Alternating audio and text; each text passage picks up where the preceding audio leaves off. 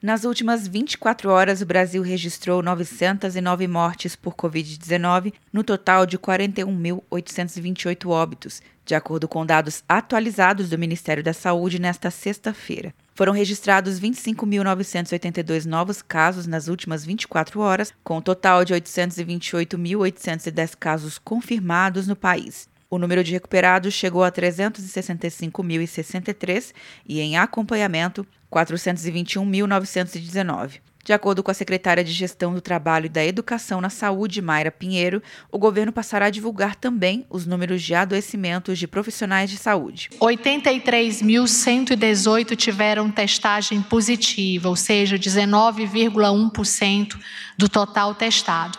E, infelizmente, já temos notificados 169 óbitos, ou seja, 0,04% do total de profissionais que foram testados.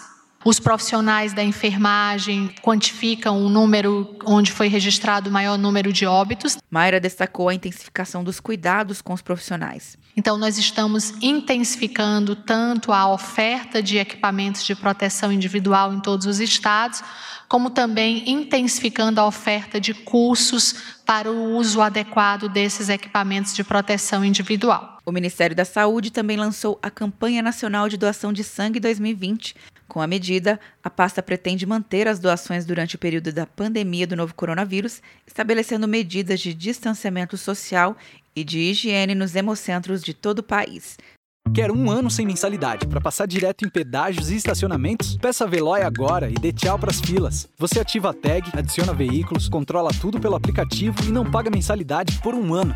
É por tempo limitado. Não perca. Veloy. Piscou, passou. De Brasília, Luciana Castro.